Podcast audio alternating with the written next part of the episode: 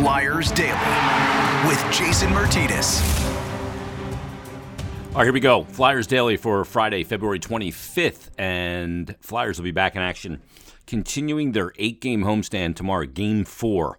At the conclusion of the game, that'll be the midway point of the eight-game homestand. Simple math tells me that, and they'll take on the Washington Capitals tomorrow, coming up at 12:30. We'll preview that game in tomorrow's episode.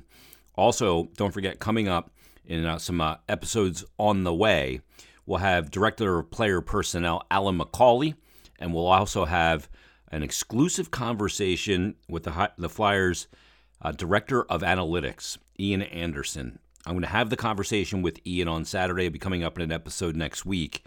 And, um, you know, this is one of those rare instances where you usually don't get access to have these conversations and certainly not have them recorded and available to the general public. So I'm really looking forward to talking with uh, the Flyers director of analytics, Ian Anderson, and getting some more understanding because I'm not an expert on analytics and I'm trying to learn more about analytics and how they're used and how they're deployed and the value that they have. So uh, that'll be coming up in a subsequent episode.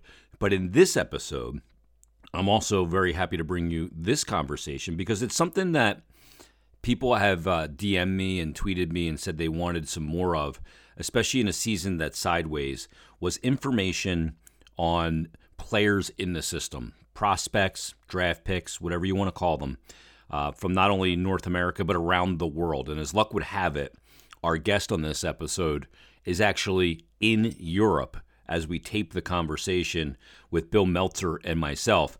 We had a chance to catch up with the Flyers assistant general manager, Brent Flahr on all things prospects and all things players in the Flyers system. And here is that conversation. Special uh, Flyers Daily episode.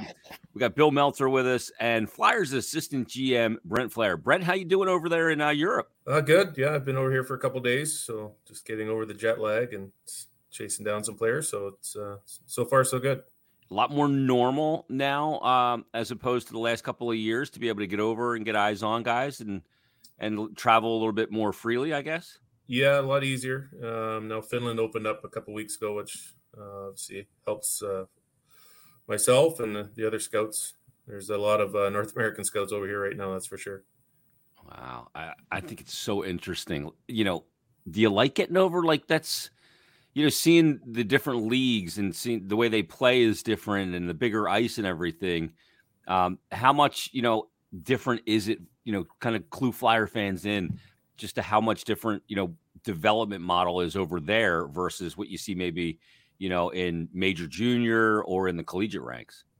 Yeah, well, it's a, it's a challenge. You, you know, you go from watching high school hockey in Minnesota or Boston to young player playing in college to major junior to a kid playing pro over here, um, you know, highly skilled kid playing in the pro league, but only getting limited minutes versus a kid that's tearing it up playing junior over here. It's uh, those are the things that are challenging for us to put together and put our list together. And um, but we've been at it a long time, so we'll figure it out. Um, go ahead, Brett. Bill. Yeah, I, my question for you, Brendan, is how much, in your estimation, is the affected seasons, particularly from last year, but I mean this year to, to an extent as well. How much has it affected the development of, of kids that are eligible for this year's draft and kids that were drafted a year, a year, or even two years ago? Yeah, well, I think you can see it certainly in Ontario, uh, some of these places where hockey was shut down completely, um, you know, for an entire year, and some of these kids, even in younger ages, were shut down for a year and a half. And um, over here, for the most part, they were able to play um, which is good. But then, you know, obviously north of the border in, in Canada, there's a number of kids that were pretty much missed all last year, with the exception of some camps or one tournament or whatnot. But it's, uh, yeah, missing a whole year of hockey at that age is is a stumbling block, and that's why I've told our guys to be patient. You know, some of these guys may take a half year, may take a full year to to find their game and get get back to where they were. So for, so for some guys, it does change the timetable on the incremental steps it takes to get to the NHL. For sure in some cases, kids weren't even able to work out. Uh, gyms were closed and things like that. So they can do whatever they can at home, but it's not the same. the one guy I kind of want to start with is Elliot Desnoyers because he, he's really had a good you know season year, and you know we're hearing about his play and seeing him, and He just looks like he's gaining more confidence by the minute. Yeah, well, if you ever meet him, he doesn't lack confidence, but he and that's and that's a compliment. Like he's a he's a great kid, uh, student of the game. Just loves to ask questions. Loves just loves to play the game. He'd be at the rink all day if you let him. Um, he was around rehabbing last year uh, for surgery, and he's there every day. And honestly, he's probably one of the first ones there, and he's the ones the last to leave. And um, I think he was so excited from you know for a guy like that missed the draft. He wasn't able to be at the draft, missed his first camp, and then was able to come in and um, you know be a part of it and be around NHL guys. And he's rehabbing and skating with NHL guys. It was a sometimes we forget it's a big deal for a young kid. Elliot had the, of course, the injury setback as you, as you mentioned, or you know, he rehabbed over the offseason. He's been he's been fine this year. Uh, other guys in system haven't been so lucky. A guy like Wade Allison, you know, came back and then, then he's been out again. Tanner Tanner Laczynski just got back in the lineup. You know, a year ago, Morgan Frost essentially missed the season. How much would you say, you know, the injuries within the system uh, have set a number of guys back over the last year? Yeah, it's it's been a dark cloud. Um, you know, we're trying to get to the bottom of it, and a lot of them are just freak injuries, especially in Wade Allison's case. Um, yeah, I don't know what he or anybody could have done to avoid them, but it is what it is. The good thing is, hopefully, he'll be back. Uh, hopefully, be cleared for this week to uh, be cleared this weekend. Hopefully, to play next week, which would be be great. But uh, obviously, there's a few steps there. But yeah, it's uh, you go down the list and wisdom and Foerster, and it's uh, it's been a crazy year from players from outside the NHL, uh, let alone in the NHL. It's been a, it's been crazy. So is part of that too, Brent, because of the lack of playing. That you know, are you more susceptible to injury with? You know, with everything that's going on with the pandemic and the limitations, does that make a player more susceptible in some ways? Uh, possibly. I don't. I don't think so. These guys take care of themselves pretty yeah. well, and um, you know, a lot of these guys have have been injured or are some of the fittest guys we have. So I, I, I don't think that's in, in a lot of the cases around us uh, that's been the case, but I'm sure other kids and you know maybe in, in junior hockey that missed all last year to come back, jump into intense hockey and maybe get injured and just not uh, at the right pace of play. Um, you know, I could see kids taking hits they would normally take and things like that. But uh, no, I think ours are just random, unfortunately one guy who has had opportunity to play pretty much uninterrupted, except for the you know for what happened with the World Juniors that affects everybody. But Emil Andrae over in over in Sweden, he, he's a league down, of course, from the the SHL, but he's he's had an outstanding year in that league. How beneficial has that been to his development? Actually, being you know being in the league he's in, where he's had an opportunity to play a lot and, and grow with confidence. Yeah, that's you know the Swedish development system over here. They do a really good job with defensemen. Um, that was the plan, kind of along, being the big fish. And and uh, you know he's a young guy still on this team. He's a kid, but at the same time he's got a big role. Uh, plays big minutes and plays in all situations, which you know you see just getting steadily better and better. And uh, obviously he's producing points, but he's also a, a big factor defensively and just a highly competitive kid. So. I think it's been a great year for his development, and uh, I would expect him to take a step up to the elite league next year and, and continue his development, and then uh, we'll make a decision from there. When, when you look at Cam York, you know he's gotten some time with the Flyers this year. He's playing a little bit of right side too, um, but getting some. I don't know if the right word is sheltered minutes eh, on that right side. Back with the Phantoms now, seeing a lot more ice time. Brent, what, what have you seen out of his development? Because I always say that, especially for defensemen, it takes more time, and it, it's you know success to the NHL level is not a straight line it for most 99% 0.9% of the players. What yeah. have you seen out of Cam and, and, the development he showed since, you know, really coming, making his debut last season and then into this season? Yeah, well, I think, you know, Cam coming into last year uh, was great experience for him to get a taste of it, see where he needed to be. Uh, I think coming this year, uh, obviously started down, played huge minutes in all situations and uh, starting to go. Then he, when he was up, he played fine. Um, but uh, someone's uh, a number of people have asked me that question about him, and we don't expect fine from Cam York. We want him to take big strides here. Um, we don't want him just to be playing safe in the NHL and just moving the puck, make you know, not make mistakes or being afraid to make mistakes. That's that's not a, his game. That's not how we drafted him. So, um, you know, he's defensively, he's been, uh, I think, he's been very good. um, in his game offensively is, taking a step, and obviously his, his, one of his best assets is moving the puck out of the defensive zone, and he can, continues to do that well. But we just want him to be more engaged offensively and and take that next step, and and playing big minutes, getting confident down there is uh, hopefully going to help that along, and and before long he'll be back with the Flyers, I'm sure. Morgan Frost is a guy who's been working on Mike Yeo has emphasized it over and over again you know, everybody knows the the skill part of his game. He's put up numbers in junior hockey, put up numbers in the, the American League, averaging a point a game. But it's really been more about things like his pace of play, competing for pucks, and those kind of things. Mm-hmm. And Mike has made the point that when there's more consistency with that, then the points will, will come back in. Do you, do you see that the same way? For sure. And uh, I think it's misconstrued that Mike's talking about his defensive play. Actually, Frosty's defensive play has been, you know, everybody makes a mistake here or there, but his he's been satisfied with that.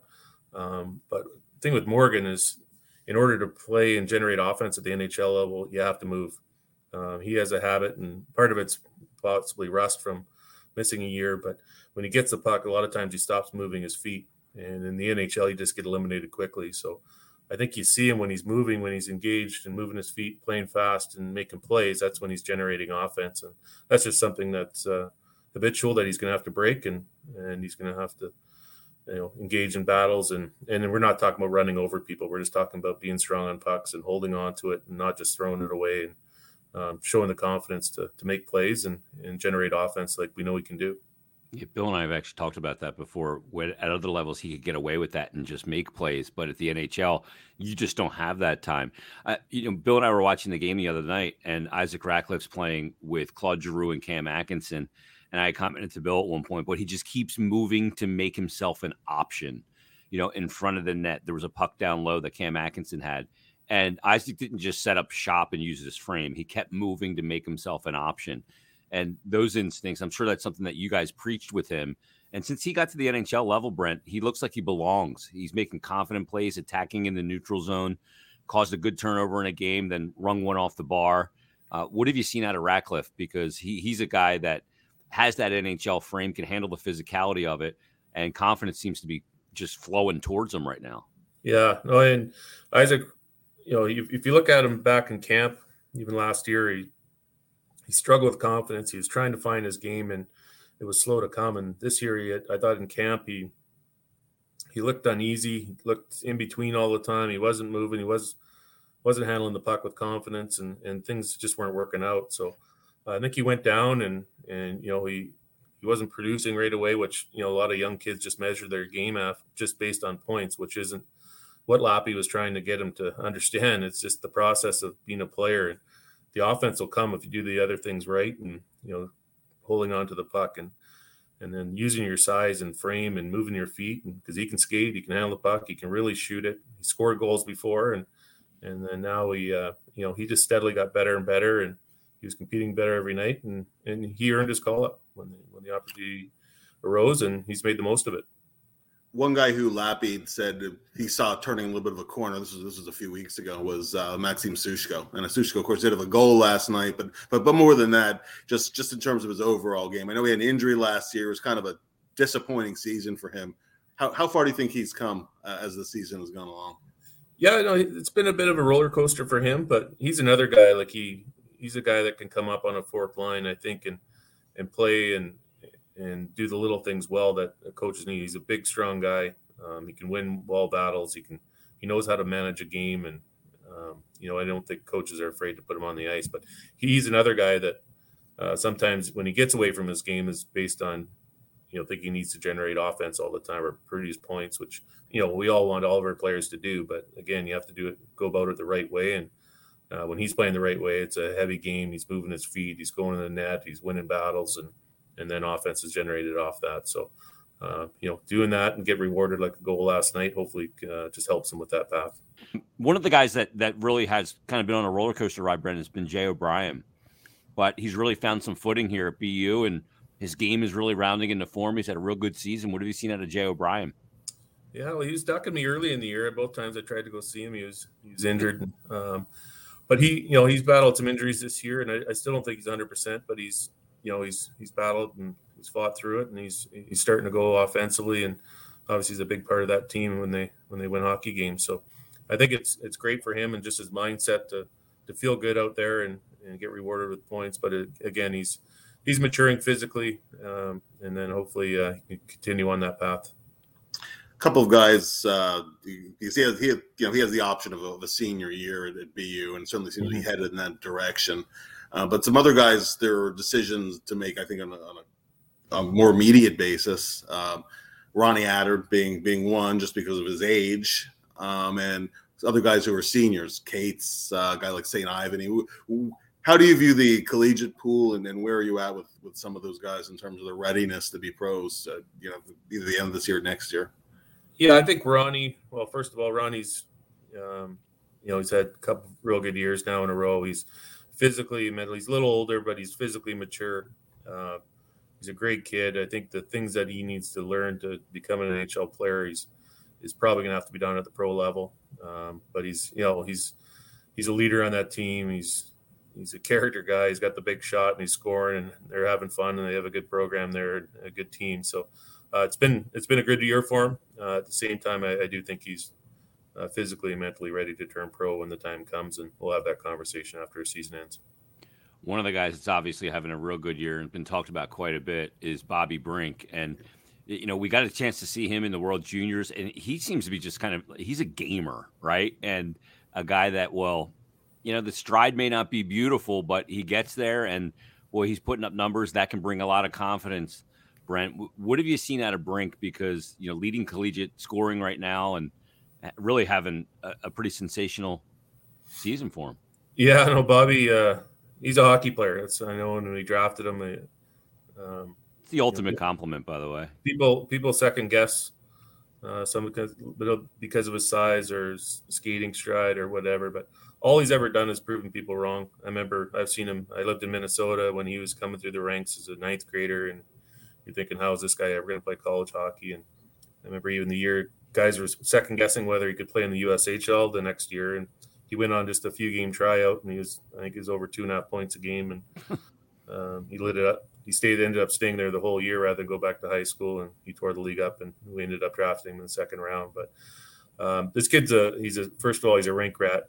Uh, he's, he's a student of the game. He loves um, he loves being out in the ice and his dad helped him along. He spent a lot of time in, on the ice when he was a kid and working on skills and passing shooting uh, but he's most importantly for him uh, you know, besides his hockey sense and skill level is, is competitiveness and he's a uh, he's relentless on the puck. He gets his nose in there. He's around the blue paint. You know, he makes nice, pretty plays, but a lot of his a lot of his goals and um, a lot of his plays come right around the blue paint. And you know, it's not easy. You, you take a you pay a price at the college level too, and he's willing to do that.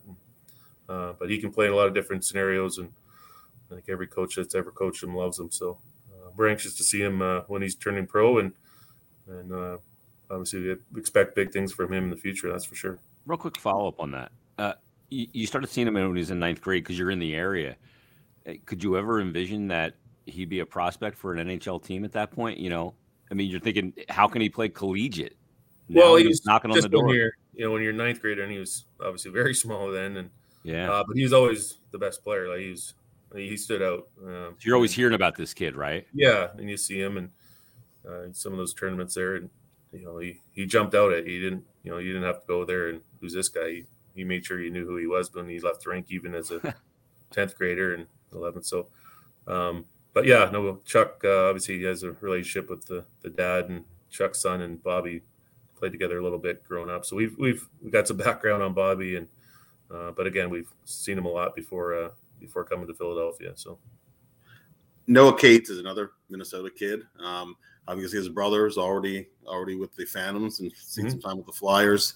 Uh, has a lot of experience already. Um, you know, four collegiate seasons, national championship, World Juniors, uh, played in the Olympics this year, and you know, obviously there there's it's coming down to a time where you know he, would be ready. He'd be ready for the pro game, and it's another Swiss Army knife kind of a player you can plug into different spots. So, so where are you at with Noah? Yeah, Noah's he went back. I thought he probably was ready uh, last year. Uh, he thought he needed one more year, um, getting stronger and quicker, and uh, which is fine. Um, you know, for him to be able to to know that, and he doesn't didn't think he was quite ready. Um, that's his decision, and, and obviously one that uh, he's in good hands there with Sandy and uh, the Duluth program, and being able to play in the Olympics and something like that is an opportunity that he probably did wasn't even expecting at the time, but it's obviously a great experience, and um, so yeah, no, he's done everything. He's won. He's uh, he's a very intelligent player, and he's a guy that I think will translate pretty quickly. Um, and we'll see what happens here at the end of the year. They they have a good team there. They can go on a pretty good run here. Uh, could be playing college games for a while yet. Brent, you know, in a sideways season and the trade deadline coming, you guys may be shedding some players that uh, aren't expiring contracts, and and that opens up, you know, the possibility for players to make NHL debuts. And you've seen, you know, your fair share of guys making their NHL debut, whether it was Zamula last year or you know Cam York, and then gotten some time this year as well you know, that opportunity to play in the NHL as a young prospect, and you kind of alluded to it before, is really important because it tells players where they need where they need to get to. It really mm-hmm. sets a, a bar for them from a hockey standpoint. Do you anticipate, you know, a good amount of guys, maybe I don't know if a good amount of guys is the right way to put it, but uh, some guys making their NHL debut to gain that knowledge so they can head into this offseason knowing where where they need to be and where they need to take their game to to have success at the ultimate level? We don't have many guys left that haven't played heavy. we're running out of names there, but no, I, I think so. Um, it's a fine line. I do think uh, you know you'll see guys getting a taste, but at the same time, we have we have some guys like Tanner Laczynski had a conversation before he played uh, the other night in Lehigh. Not to be if you see guys going up and down, don't be looking over your shoulder waiting for the phone to ring. Like he's missed so much time. He needs reps. He needs to play big minutes, and he's played great uh, so far in the games. And um, you know, I'm sure he'll get a taste maybe before the end of the year, but uh, a player like him, and uh, he just needs to focus on getting his game and being ready for next year. And whether that's playing all the games down in Lehigh or or half and half or whatever that whatever that's made up of at the end of the year, uh, we just got to make sure we do the right thing for him and and and where his game's going to be for next year. Brent, I'm interested to get your assessment in, in, in, the 2022 draft. I mean, in any draft, there are those cutoff points. There's, there's, the elite end, you know, how many top end guys are there, and then at a certain point, every draft is kind of similar. I'm just, mm-hmm. I'm just, yeah, just wondering where your perspective is in terms of how many top end guys there are, how many, you know, how deep you can go in where you, you can expect to get a good player, and then you know where where does it kind of level off after that? Yeah, it's it's it's an interesting year. There's some players that you know are slam dunk top couple picks, and uh, some guys have struggled a little bit, and other players have really stepped up. So I think the top, I don't know, top six or seven. I think there's probably a bit of a cutoff, and then there's some depth through, uh, you know, probably through twenty. Uh, there's a drop off, and then it, it, probably not as deep of a draft as as in past years after that. But uh, again, there's there's lots of diamonds in the rough. There's lots of uh, guys. It's just not quite as polished and and uh, not as many finished products, I guess you can say. So they're doing a lot of projecting, and sometimes it works and sometimes it doesn't. But uh, we'll do our due diligence and uh, you know make the best decisions we can. Last one for me, Brent. Um, you know, you have a lot of uh, goalies in your system, a lot of prospects from Ustimenko to Ersson um, you have Fedotov, who just performed in the Olympics and performed extremely well. And there's this notion as a 25 year old, oh, he just come over and you know he can be Carter Hart's backup next year. Hasn't played on the small rink. There's a big mm-hmm. adjustment there. And then you also got Kolosov. Uh, so, so talk about Fedotov and Kolosov and kind of what you've seen out of those two guys because they're both, you know, different because one's younger, one's certainly older, but both uh, on a nice development path. Yeah. Well, first of all, Kolosov from last year, um, you know, he's he's been uh, he's been playing great. So it's for him a, a, goalie that young to be able to play and play regularly at, at that level is is rare. Um, and he's having success and uh, playing for his you know the national team level and and uh, so he's just growing uh, exponentially and you know, he's exciting. He's in a good spot. I think we'll leave him.